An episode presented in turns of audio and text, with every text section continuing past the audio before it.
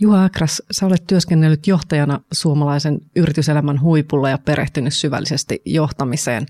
Sä puhut johtamisen paradoksista. Mistä on kyse?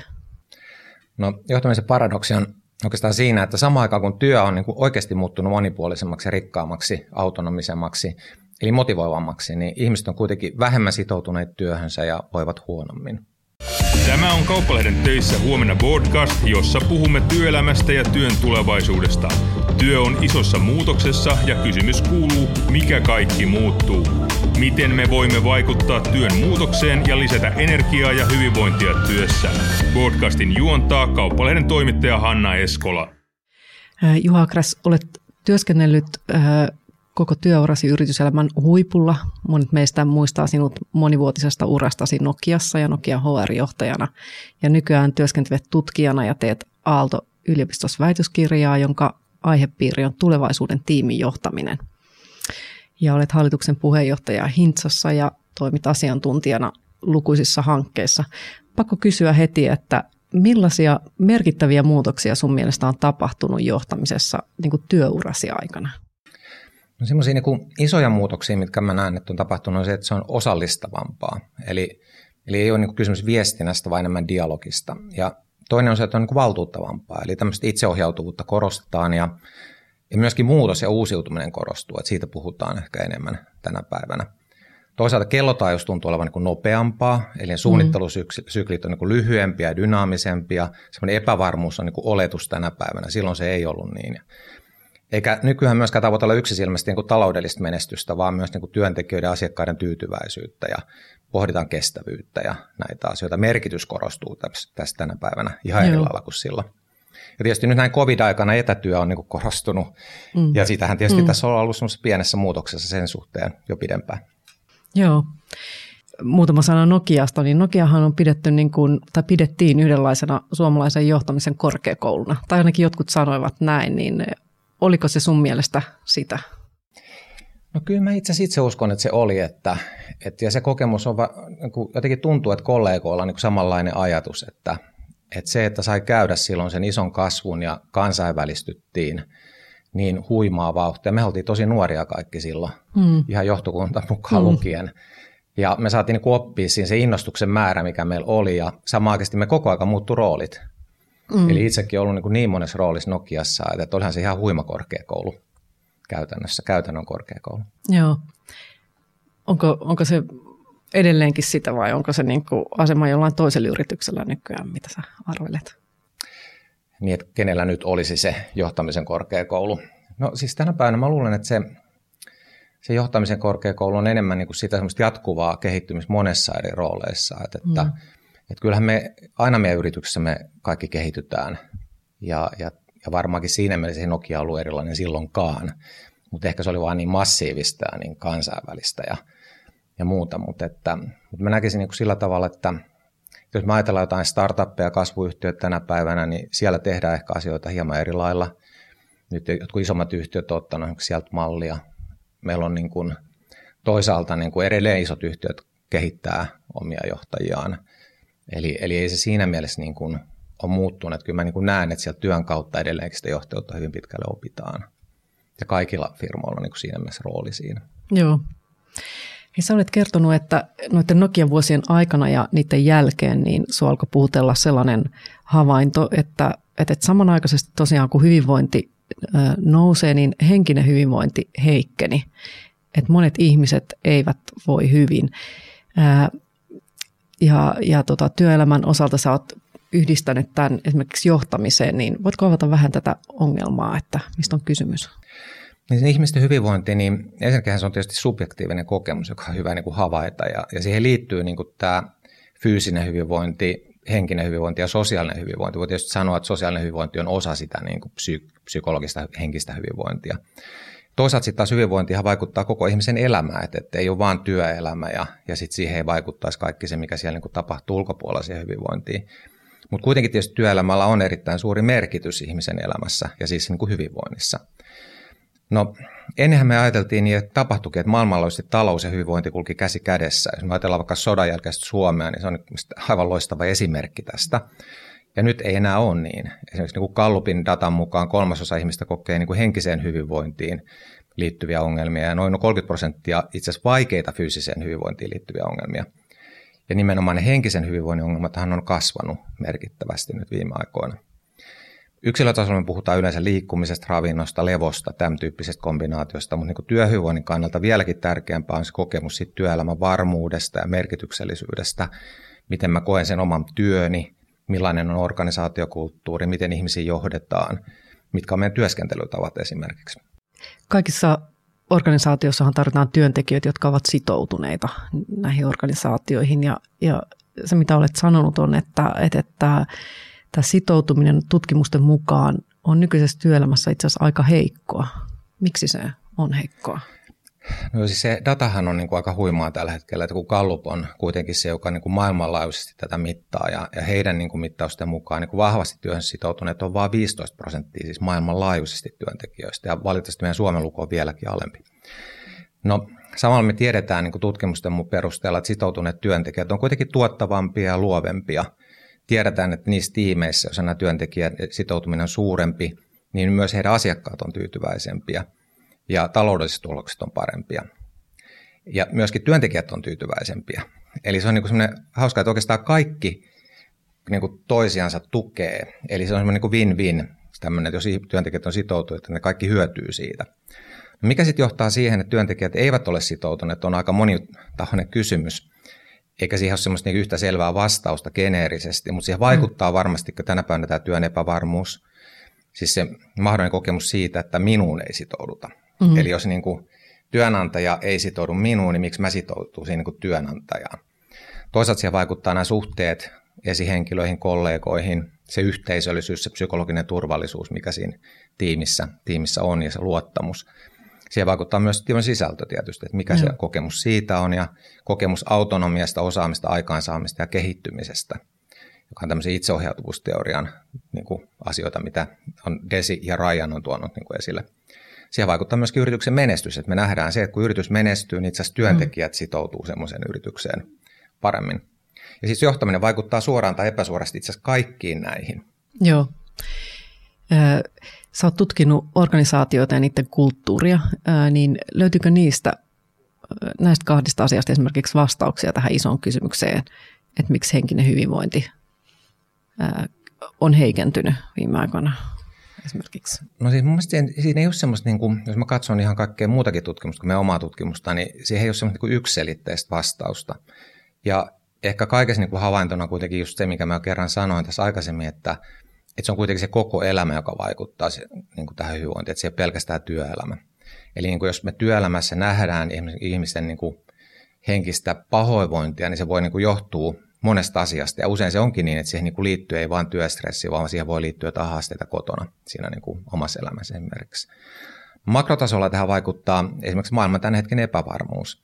Että onhan tämä, niin kuin jos mietin omaa nuoruutta, niin, niin tulevaisuus oli mahdollisuuksia täynnä. Ja oli aika selvää, että kun mä valmistun, niin mä saan niin kuin töitä. Ja tämä taloudellisen kasvun nähtiin aina johtavan myöskin hyvinvoinnin lisääntymiseen – nyt, ja nyt on jopa niin kuin olemassaolo tällä planeetalla kyseenalaista. Koko tämä ilmastonmuutos on niin, kuin niin iso kysymys, epävarmuuden aiheuttaja. Samalla poliittinen ympäristö on muuttunut epävakaaksi, se polarisoituu, ja sitten vielä tämä COVID. Mm. Eli, eli niin kuin, että aletaan niin kuin näkemään enemmän uhkia kuin mahdollisuuksia, joka on mielestäni niin kuin aika iso ongelma, koska siis me tarvitaan toivoa, ja nyt me saadaan niin kuin toivottomuutta niin kuin helposti vastauksista niin kuin makrotasolla. No tässä ajassa niin kuin ihmiset janoo semmoista vastuullista, hyvää johtajuutta. Uskoa siihen, että meidän johtajat saa niin kuin jotain aikaiseksi näiden haasteiden suhteen, niitä saadaan niin taklattua. Mutta sitten kokemus voi olla hyvin päinvastainen tällä hetkellä, mitä niin kuin nähdään tuossa niin kuin nämä maailmanjohtajat, miten he ratkoo näitä ongelmia. Nähdään, että eihän niin kuin tapahdu mitään, että on paljon sanoja, mutta ei välttämättä niin kuin tapahdu. Yritystasolla on niin kuin nähtävissä samanlaista kehitystä. Et epävarmuus niin kuin yrityksen menestymisessä tulevaisuudessa on niin kuin realiteetti tänä päivänä monella, monessa firmassa. Ja sitten mitä se mun oma työ, niin kuin, että onko sille jatkoa, niin sekin epävarmuus lisääntyy. Pahimmillaan me julistetaan itse asiassa niin merkitystä, hienoja arvoja, upeita visioita, mutta työntekijän se oma kokemus on sitten niin ristiriidassa sen kanssa, että, että mä en koe, että näin kuitenkaan toimittaisi kuin mitä me sanotaan. No tiimitasolla, mistä puhuttiin, että tiimitason johtamisessa, siellä on ihan samanlaisia, siellä on todella monta de, dilemmaa, mitä samaa aikaa tapahtuu. Et työ on toisaalta niin kuin rikkaampaa, mutta samalla se vaativuus lisääntyy, joka tuo sitten semmoista niin kuin painetta. Me saadaan enemmän vastuuta, mutta meillä on vähemmän aikaa keskittyä mihinkään niin kuin kunnolla.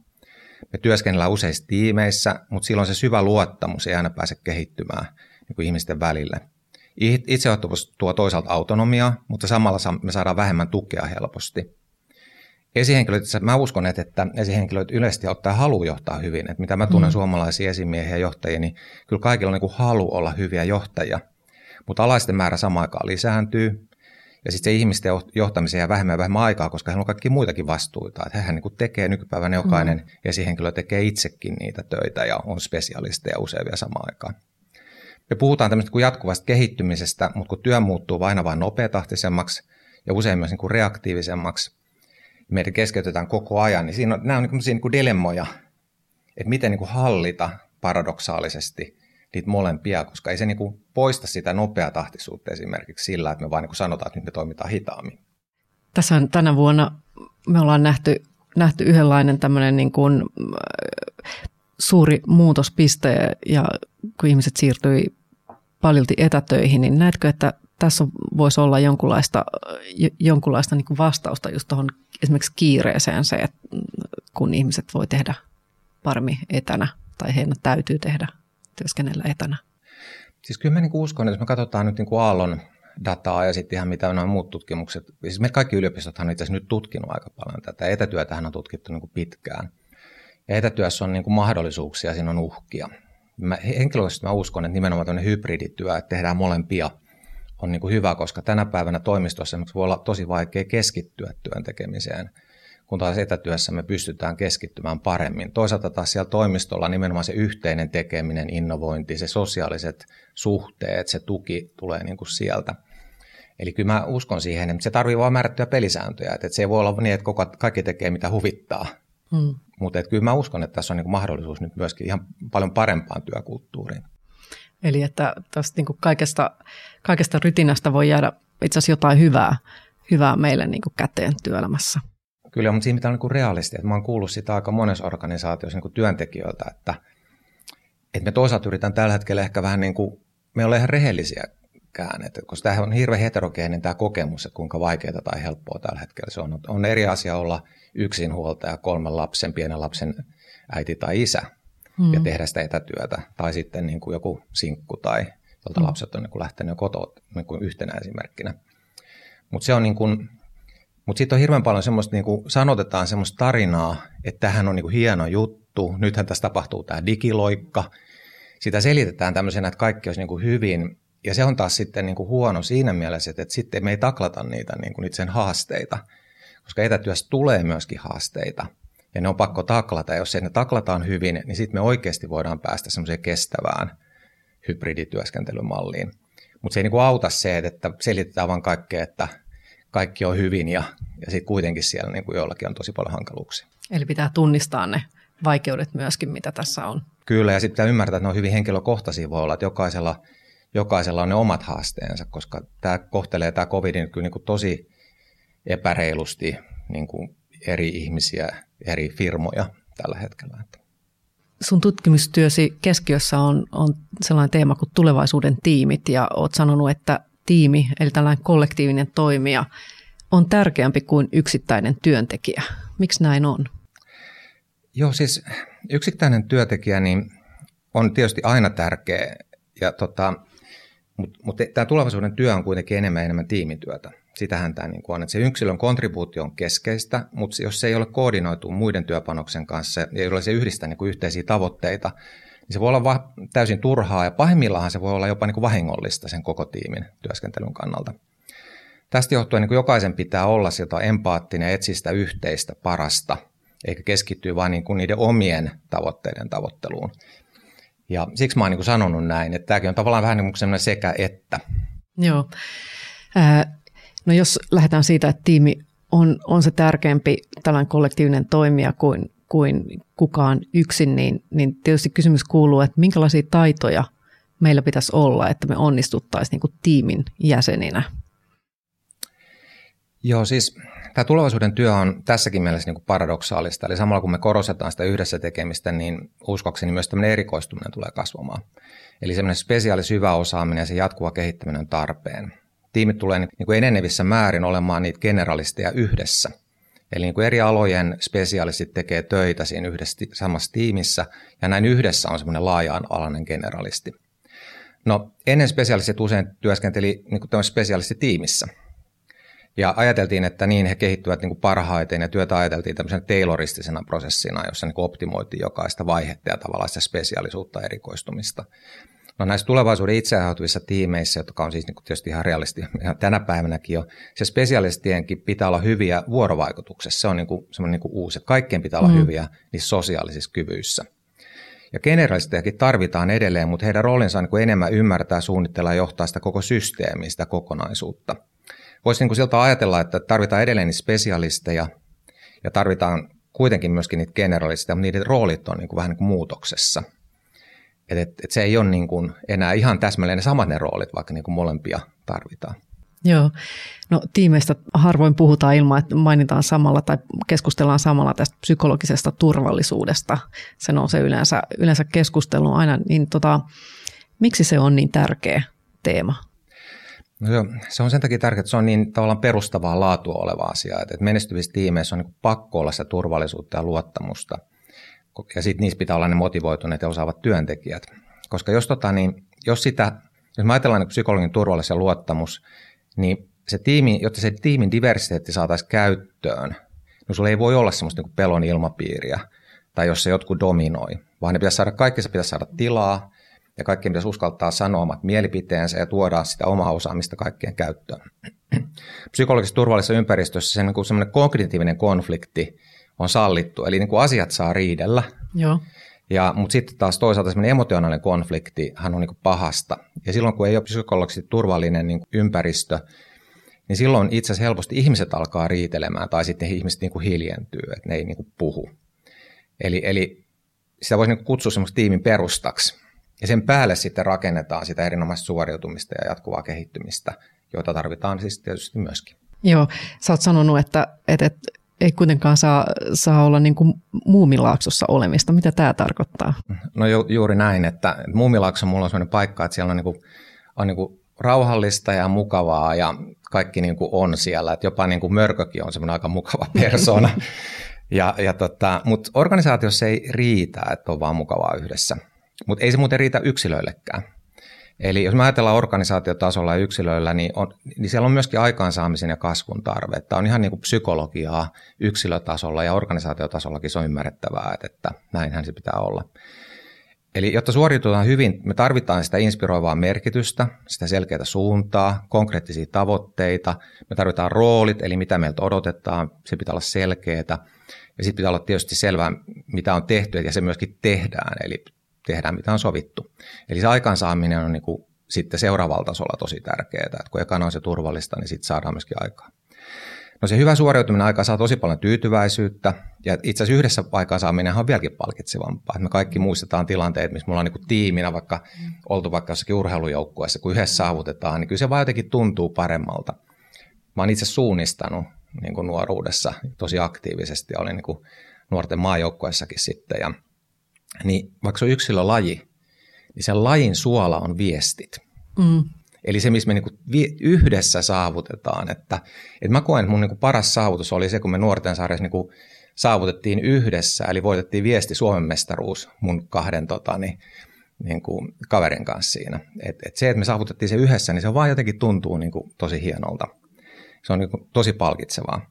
Eli se voi niin kuin jakaa sen onnistumisen. Joo, niin kuin muiden kanssa. Että se ei tule, me niin psykologisesti se tulee vasta näkyväksi, kun me jaetaan se ja toiset tavallaan niin kuin samalla lailla niin kuin kokee sen.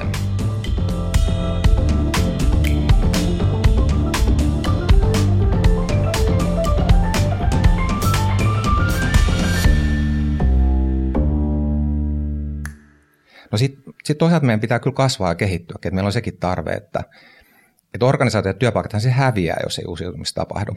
No yksilöiden kohdalla niin kuin motivaatio yleensä kärsii pitkällä tähtäimellä ilman sellaista kehittymistä. Ja pahimmassa tapauksessa oma nykyinen osaaminen voi olla jopa irrelevanttia muutaman vuoden päästä. Eli mä niin kuin ajattelisin niin, että tiimijohtamisen ja organisaatiojohtamisessa on niin kuin kolme tavoitetta. Että ensimmäinen, että siellä on semmoinen niin kuin ympäristö, kulttuuri, jossa on turvallista ja luottamusta. Ja, ja sitten toisaalta seuraava tavoite on se, että se niin kuin organisaatio saa aikaiseksi, että se suoriutuminen on niin hyvää. Ja, ja kolmantena on sitten, että se kuitenkin koko aina uusiutuu. Ja yksilöllä on ihan sama tarve kuin organisaatiolla tässä suhteessa. Joo.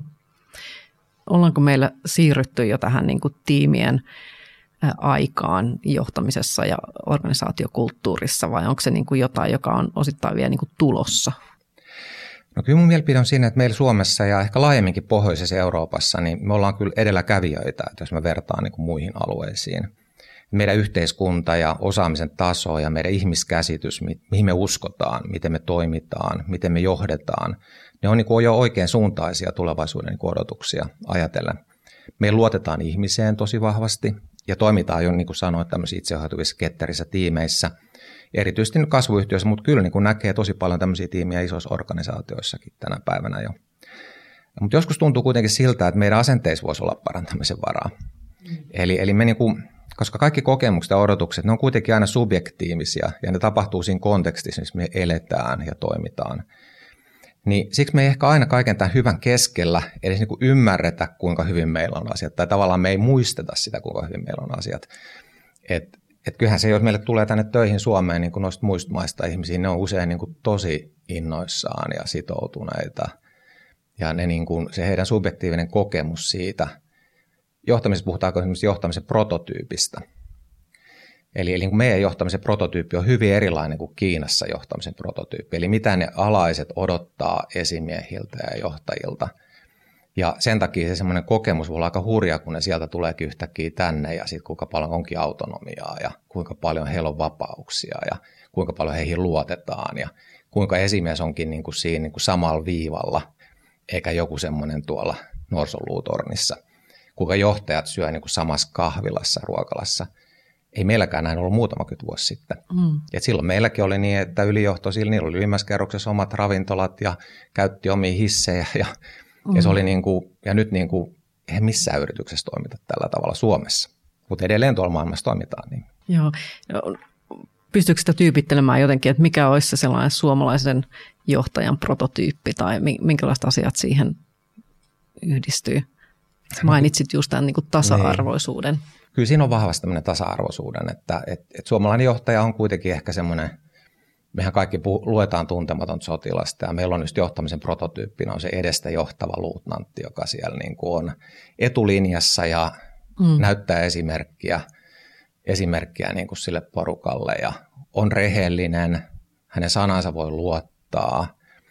Ja, ja että tämmöisiä meillä tulee, niin kuin, jos me ajatellaan, mitä me niin kuin jo ajatellaan Suomessa, mistä me puhutaan, niin kuin mutta mut maailmanlaajuisesti on ihan sama juttu, että ihmiset kuitenkin arvostaa johtajuudessa primääristi sitä, että minkälainen sä oot ihmisenä ja miten sä käyttäydyt.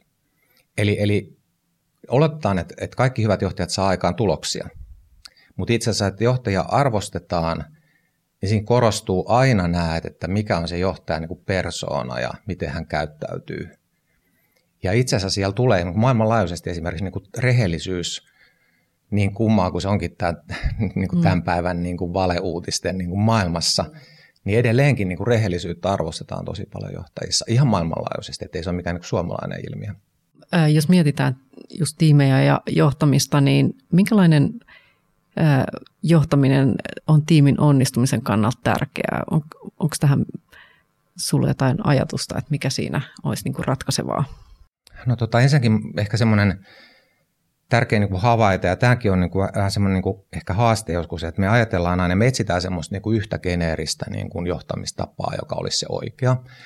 Ja hirveän paljon johtamistutkimus myöskin niin kuin on sitä, että yritetään löytää sitä, ja on siis ollut aikaisemmin, että on yritetty löytää ensin se persoona, joka on se, se oikea persoona, oikeanlainen johtaja.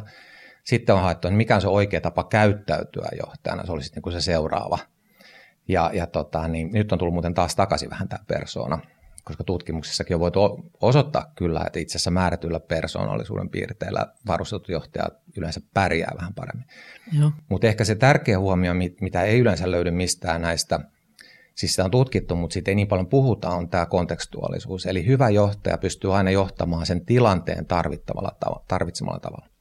Ja nyt mä tarkoitan vaan semmoisia niin isoja, että nyt on kriisijohtamisen aika ja nyt on muutosjohtamisen aika, vaan enemmän siitä, että joka ikinen päivä meillä on tilanteita, missä meidän pitää ehkä enemmän olla läsnä, joskus valtuuttaa enemmän, joskus pitää puhua sitä toivoa, sitä semmoista visionääristä, inspiroivaa puhetta, joskus pitää keskittyä siihen, että saadaan aikaiseksi. Että, eli, eli, eli sinällään niin kuin tämmöinen, että me osataan, se on tehty tutkimuksia, että, että ehkä, ehkä se kaikista merkittävin ero ylimmän johdon ja keskijohdon välillä on se, että ylinjohto osaa niin kuin johtaa tilanteen vaativalla tavalla. Että on tämmöistä kontekstuaalisuutta siinä.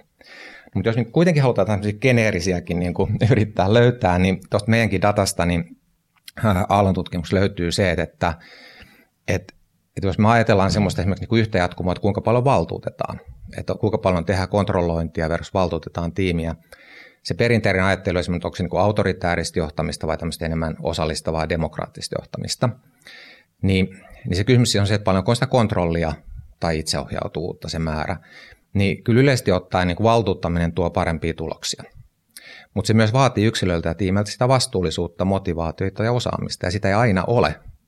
Mm-hmm. Ja, ja, ja tota, näissä tilanteissa niin kontrollikin on niin tarpeellista. Eli niin yleisenä sääntönä, että joo, voisi olla niin enemmän itseohjautuvuutta, mutta sun pitää niin kuin olla valmis myöskin kontrolloimaan. Joissakin työtehtävissä niin kuin sun on kontrolloitava aika paljonkin. No toinen jatkumo voisi ajatella, että se on niin kuin muutoksen määrä. Eli se seuraava vaihe sitten oli tämmöisessä niin johtamistutkimuksessa, alettiin puhua, että transformatiivinen johtaminen on se, muutoksen johtaminen on se tärkeä asia. Ja se tietysti se kumpus siitä, että, että, että kun ei enää ollut niin stabiilia tämä yrityselämä, että, että se muutoksen tarve tuli niin suureksi, niin alettiin puhua transformatiivisesta johtamisesta, jopa karismaattisesta johtamisesta, jotkut alkoi puhumaan. Mutta se idea siinä on se, että on niin kuin enemmän semmoista niin visionääristä, inspiroivaa, älyllisesti haastetaan niin kuin tiimiä. No nyt sitten ajateltiin niin, että tämmöinen transaktionaalinen suorituksen johtaminen on se toinen äärilaita. No nyt me tiedetään niin kuin kaikesta tutkimuksesta sen jälkeen, että ei ne ole niin kuin äärilaidat, vaan ne molempia tarvitaan. Eli me tarvitaan sitä suorituksen johtamista, selkeyttä rooleihin ja tavoitteisiin, mutta samalla me tarvitaan semmoista niin kuin visionäärisyyttä ja inspiroivuutta. Ja nyt taas jos haluaa niin kuin katsoa, että miten datan perusteella, mikä saa enemmän aikaa hyviä, hyvää, niin se tuntuisi, että se olisi kuitenkin se transformatiivinen johtajuus. Eli johtajat, jotka antaa suuntaa, inspiroi ja siltä on valtuuttaakin sitä kautta, niin se toimisi niin kuin ehkä kuitenkin vähän paremmin.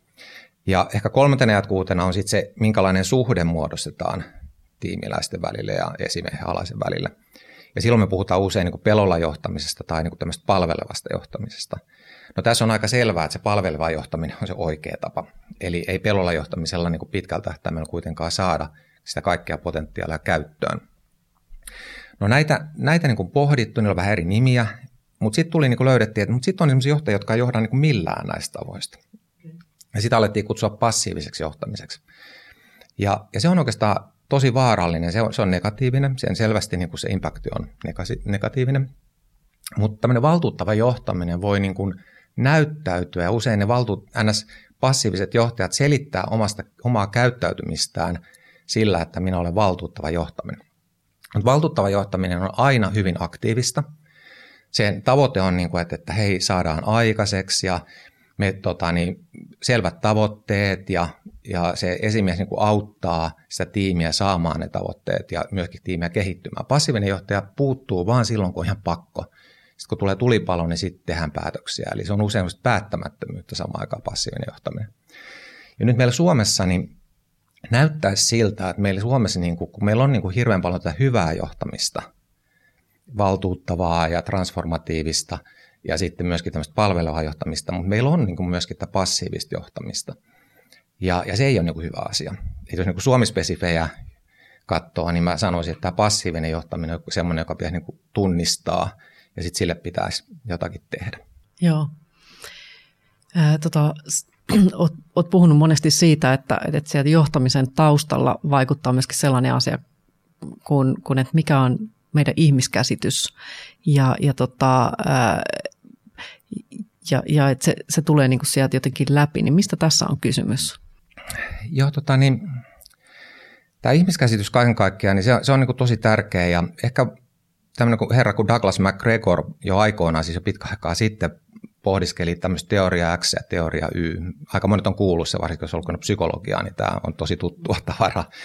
Se teoria X niin kuin lähti siitä, että, ja tämä on siis niin kuin, Tämä on se, mitä me nähdään tänä päivänä edelleenkin aika paljon, sen teoria X mukaista toimintaa. Ja itse asiassa meidän myöskin HR-prosessit on, niin kuin henkilöstöprosessit on usein niin kuin itsessä se taustaoletuksena on tämä.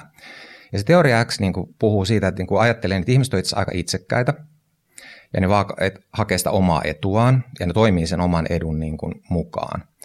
Se myöskin niin kuin ajattelee usein, että ihmiset on niin kuin luonnostaan laiskoja, ja niitä pitää motivoida. Ja silloin tuodaan niin ulkoisia motivaattoreita, tuodaan jotain bonuksia tai insentiivejä, joilla niin motivoidaan ihminen toimimaan.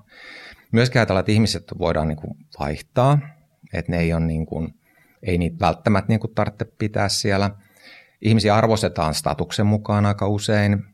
Ihmisille pitää kertoa, mitä niiden pitää tehdä, ettei ne niin kuin luonnostaan niin löydä sitä, ne on, ne on luotettavia. Eli siis kaikkea tämmöistä. Joo. Ja jos me ajatellaan sitä, mitä Tayloristinen niin kuin tämä koko niin kuin malli oli, niin se oli hyvin pitkällä niin kuin itse asiassa tätä. Se moderni johtaminen oli, niin kuin, tieteellinen johtaminen oli aika pitkälle tämmöistä, oli niin kuin kone. Mutta nyt se on se toinen ihmiskäsitys, joka on ehkä enemmän semmoinen niin postmoderni lähestymistapa tähän. Jos niin kuin ajatellaan, että hei, että ihmiset on niin kuin hyviä, niin kuin ajatellaan, että, että ihmiset niin kuin ymmärtää ja haluaa niin kuin valita se organisaation parhaan. Ajatellaan, että ihmiset voisivat olla itse motivoituneita ja vastuullisia, ja, ja että haluaa käyttää heidän omaa osaamista ihan niin proaktiivisesti. Se, että ihmiset on niin kuin erityisiä, että, että, että ne on tämmöisiä, niin kuin, joita voi vaihtaa ja silloin vaan se määrätty kompetenssi. Ää, ihmisiä niin kuin arvostetaan yhtä paljon, tämä meritokratia niin kuin on siellä vahvana ajatuksena. Ja se, että ihmiset on niin kuin älykkäitä ja luovia ja kaikkea niin kuin tätä. No nyt me voidaan niin kuin miettiä, että, että jos me ajatellaan ihmiskäsitystä sitten, ihmiskäsityshän on niin kuin siis jo kaikki Sokrates ja Platon puhuu niin kuin ihmiskäsityksestä 2500 vuotta hyvin paljon. Ja se sinällään niin kuin se, miten ihminen toimii, niin se ei ole niin kuin muuttunut. Ja kaikki filosofit, niin vaikka sulla on vähän erilaisia näkökulmia, mutta mun mielestä niin kuin se, miten mä sitä niin kuin luen, on se, että ihmisellä on tavallaan potentiaali olla kumpaa vaan näistä. Joo. Ja, ja nythän meidän niin kuin johtajana meidän tehtävä olisi se, että, että ihmiset niin kuin olisi parhaimmillaan. Ihmiset olisi vastuullisia ja ne voisivat olla motivoituneita ja saada niin kuin hyvin aikaiseksi. Ja ja olla niin kuin se tämä teoria Y mukainen, mukainen. Ja sen takia se ihmiskäsitys on tärkeä, koska mikä meidän niin kuin johtajien ja johtajina, jos meidän oma ihmiskäsitys on nyt tämän teoria X mukainen, niin me aletaan rakentaa semmoisia prosesseja organisaatioja, ja me niin kuin indikoidaan sille organisaatiolle, että me niin kuin luotetaan heihin. Ja ja nyt meille tuleekin usein sellaisia niin ongelmia, että me ei puhuta firmana, niin kuin, mikä meidän niin kuin semmoinen fundamentaalinen filosofinen ihmiskäsitys on siellä pohjalla – No mm. nyt startupit itse asiassa aika usein al- aloittaa siitä. Okei. Okay. Ne niin kuin itse asiassa, siis se on jännä juttu, mutta mä tunnen niin kuin yrittäjiä ja tosi monia tänä päivänä erityisesti. Ja mennään tuonne Aallon sinne yrittäjäpuolelle, mitä ne siellä on niin kuin tosi inspiroituneita, innokkaita, tai sitten jotka on lähtenyt isoista yrityksistä, niin usein niin kuin, se, ei, se voi olla jopa niin, että tärkeämpi kuin se tuote tai se palvelu, on enemmän innostunut siitä, että me ei tehdä asioita näin tämän teoria X mukaan, vaan me toimitaan tämän teorian mukaan. Ei ne sanota sitä näin siinä mm. filosofiassa, mutta meidän pitäisi aina yrityksissä niin ajatella aikana, mikä on meidän ihmiskäsitys. Ja sitten meidän pitäisi miettiä, no mikä on meidän arvot, sen jälkeen organisaatiokulttuuri, no mitä sitten on meidän sitten nämä merkitys, tämän yrityksen merkitys. Ja sitten pitäisi mennä niin kuin ihan yksityiskohtiin, no mitä se tarkoittaa meidän palkitsemiselle, mitä se tarkoittaa meidän suorituksen johtamiselle, mitä se tarkoittaa meidän ihmisten kehittämiselle, mitä se mm. tarkoittaa meidän johtamiselle. Ja nämä pitäisi kaikki olla niin kuin linjassa. Ja nyt niin kuin, mitä mä näen yrityksissä, niin me aika harvoin ajatella, käsitellään näitä yhdessä. Me voidaan just nimenomaan kehittää tosi hieno merkitys tälle firmalle ja siellä on kaikki markkinoinnin parhaat ihmiset pohtimassa sitä ja se on tosi hyvin kerrottu, tarina on hieno, meidän arvot on mietitty ja ne on tosi hyvät. Ja meillä voi olla johtamisprinsiipitkin niin mietitty ja ne on tosi hyvät, mutta sitten meillä voi olla meidän käytännöt, mitä me oikeasti sitten toimitaan, niin voi olla sitten just niin kuin toiset, jolloin niin pahinhan on se, että ihmisille tulee konflikteja, työntekijälle tulee konflikteja, että hetkinen, me puhutaan tota, mutta sitten me kuitenkin käytännössä toimitaan ihan eri lailla – ja, ja silloin tulee just semmoinen kyyninen suhtautuminen ja se sitoutuminen mm. voi niin kuin olla tosi heikolla tasolla, koska sitten mä vaan niin kuin teen tätä duunia. Tässä Työelämä-podcastissa on tällainen loppukysymys vielä, että kuuluu näin, että jos saisit muuttaa yhden asian suomalaisessa työelämässä, niin mikä se olisi? nämä on näitä helppoja kysymyksiä, että, että kun tämä on kompleksisysteemi, mutta, mutta jos nyt yhden asian, mä ehkä kuitenkin sitten sanoisin kaksi asiaa. Ja, ja, ja mä keskittyisin asenteisiin ja niihin uskomuksiin ja toivoon. Eli meillä kaikilla on niin tiedostamattomia asenteita, siis minullakin, ja ne on meille haitallisia. Osa niistä on siis haitallisia, ei kaikki. Osa on hyvinkin hyödyllisiä, mutta osa haitallisia. Ja niitä olisi niin hyödyllistä ymmärtää ja työstää. Ja siihen nämä meidän esimie- esihenkilöt ja kollegat ja perheenjäsenet, puolisot on erittäin hyvä peili meille näyttämään niitä, että mitkä asenteet ja uskomukset vois, miten niitä voisi kehittää. Ja aina pitäisi olla tulevaisuuden toivoa, se on se toinen. Eli, eli muutos on aina vaikeata, ja ilman toivoa paremmasta tulevaisuudesta on vaikeata motivoitua siihen. Hienoa. Suurkiitos vierailusta täällä, Juha Äkräs, ja kiitos myöskin kuulijoille. Ja keskustelu näistä teemoista jatkuu somessa. Käy siellä kommentoimassa ja tykkäämässä ja jakamassa. Kiitokset. Kiitoksia.